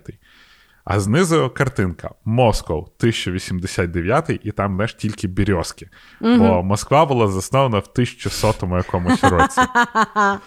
Ясно, що всі почали лайкати і так далі. На що офіційний аккаунт Росії відповів: а, Київська Русь, та, та, в нас обща історія, там, ми об'єднуємо Білорусь, Україну. Чого вони до інших країн? Чого вони до Латвії не дойобуються? Я не знаю. Чого вони от, от, от, А тому, що Латвія зробила те саме, що вони зробили. Вони повністю заборонили російську мову. Повністю. Не можна було ні говорити, ні вчитися, ні нічого. Ну от. І коротше, от ми об'єднуємо, знаєш, одна історія і так далі.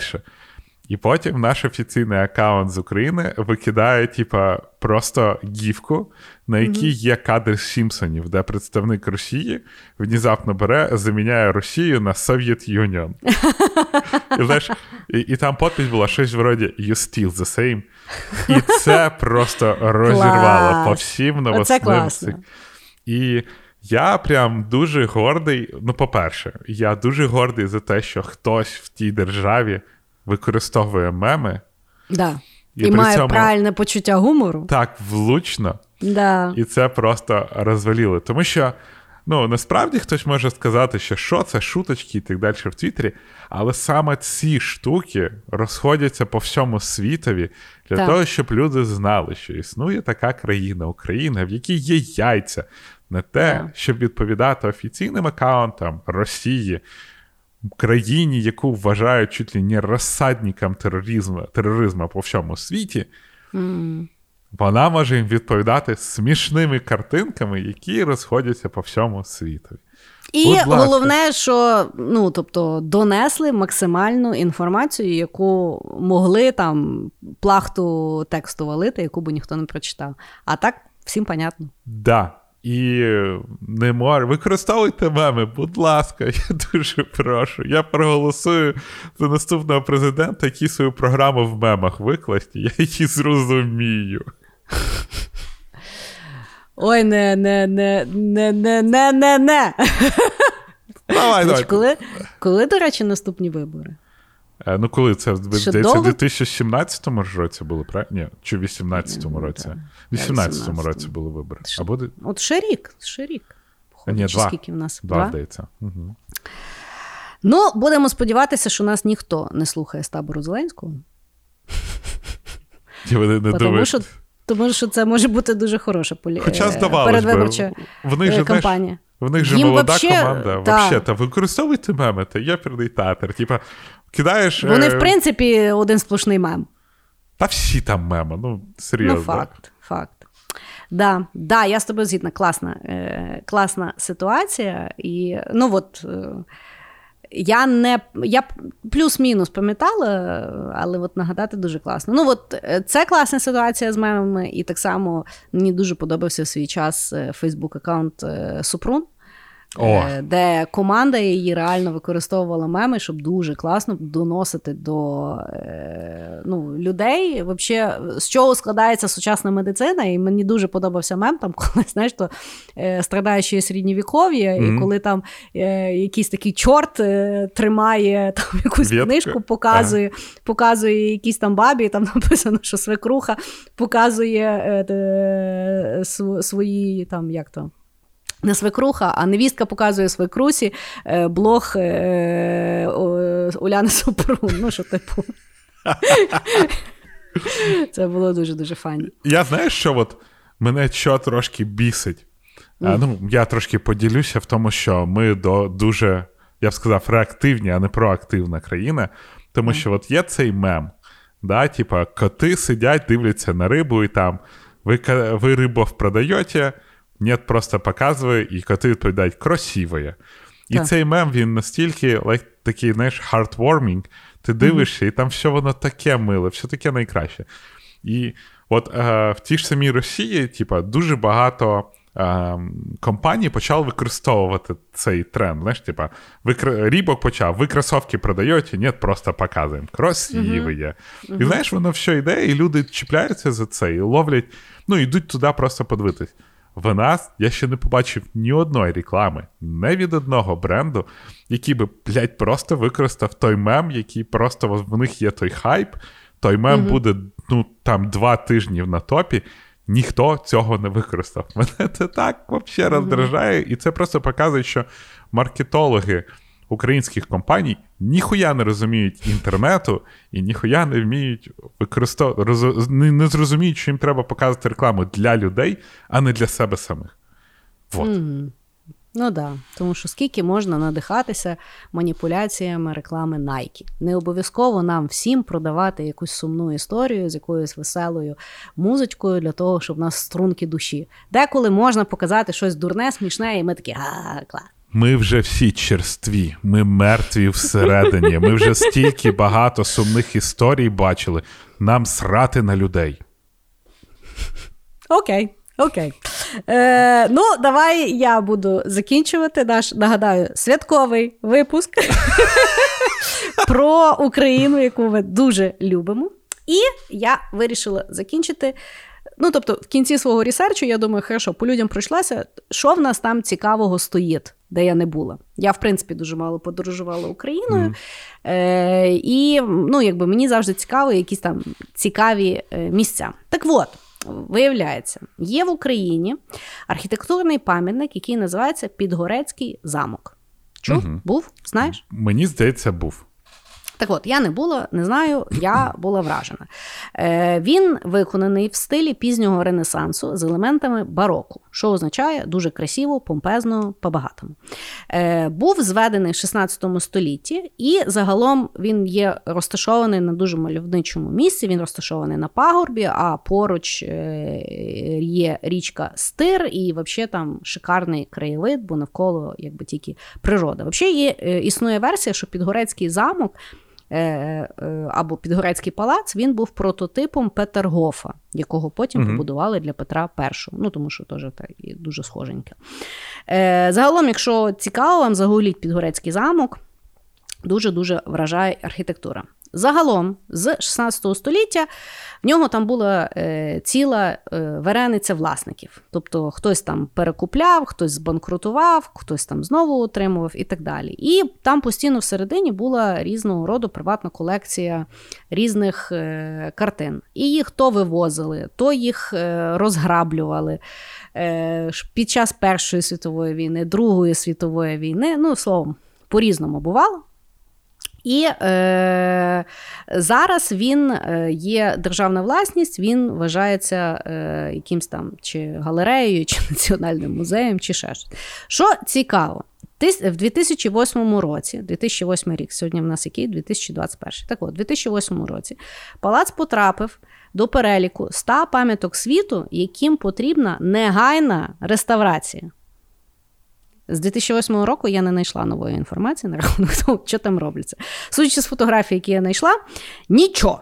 Угу. І що цікаво, туди популярні екскурсії, але е, від, для відвідувачів відкрита тільки територія навколо будівлі. Дуже дивно, який твоє там замок чи ще щось. Чим цікавий замок? І в чому, я вважаю, є шанс на його порятунок, якщо до рук він попаде якимось цікавим підприємцям.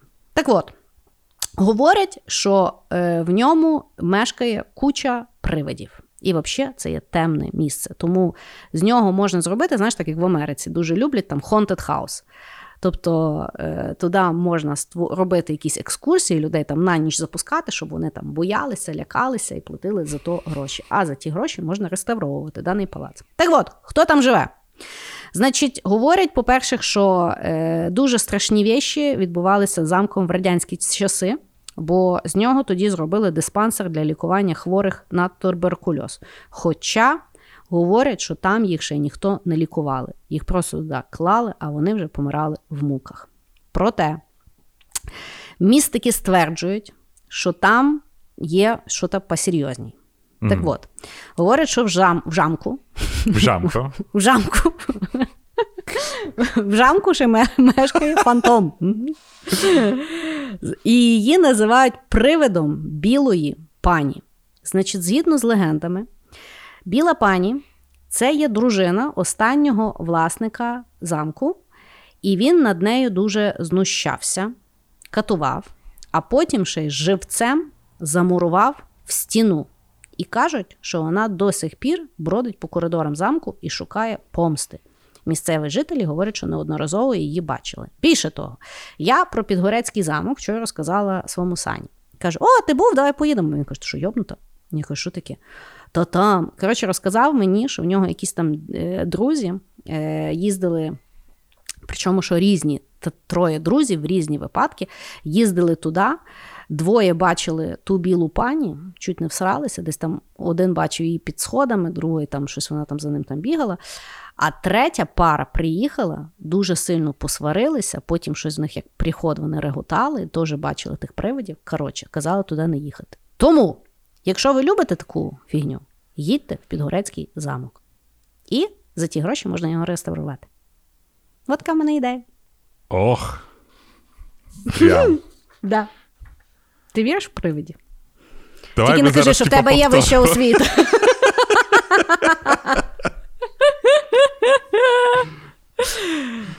Я не вірю в привидів. Угу.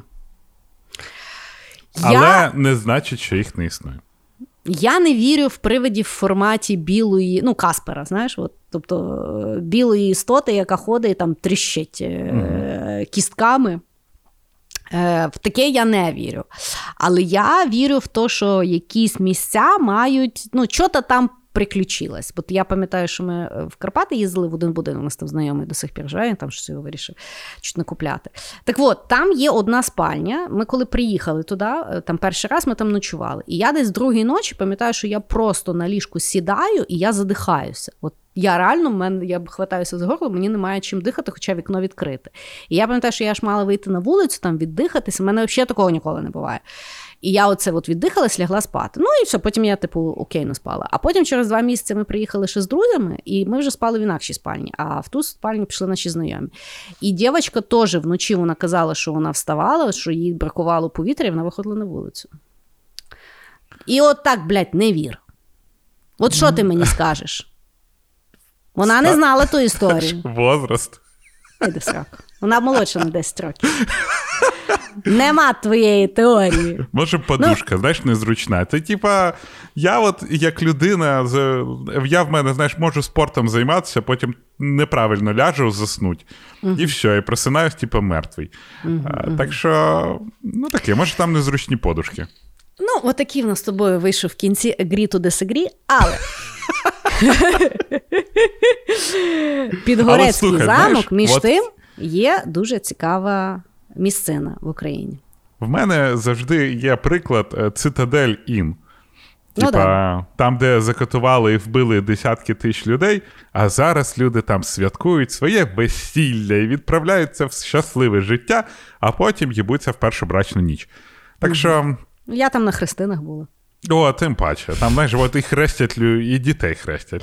Ну, ти знаєш, з другого боку, е, в мене був знайомий, який казав, що у Львові, в принципі, куди не плюнь, тут або вбивали, або катували, або гвалтували. Тобто. Та всюди. Тут просто так давно люди живуть, що вже, в принципі, клаптика не лишилося, де вони десь не насрали. Ну так, так, так всюди, розумієш? Типа, а люди вмирали взагалі усюди. Ну да. Е, і давай на цій оптимістичній ноті будемо закінчувати наш святковий епізод про те, як ми любимо нашу неньку Україну. Да. А, наші найкращі слухачі. Як ви бачили, ми показали свій погляд на любов до батьківщини, як то кажуть, і показали, які в нас були, а, які в нас є гарні люди, які в нас є досягнення, а також трошки пожурили Україну за те, що щось відбувається не так, або з людьми щось не так. Але в цілому, просто пам'ятайте, цього року 30 років, чи то незалежності, чи то відновлення незалежності України, як почали казати в цьому році. Головне, просто знайте, це ваше е, інтимне між вами і тою країною. І е, любити її треба всім серцем і нікому нічого не доводити. Пока-пока. Всім пока.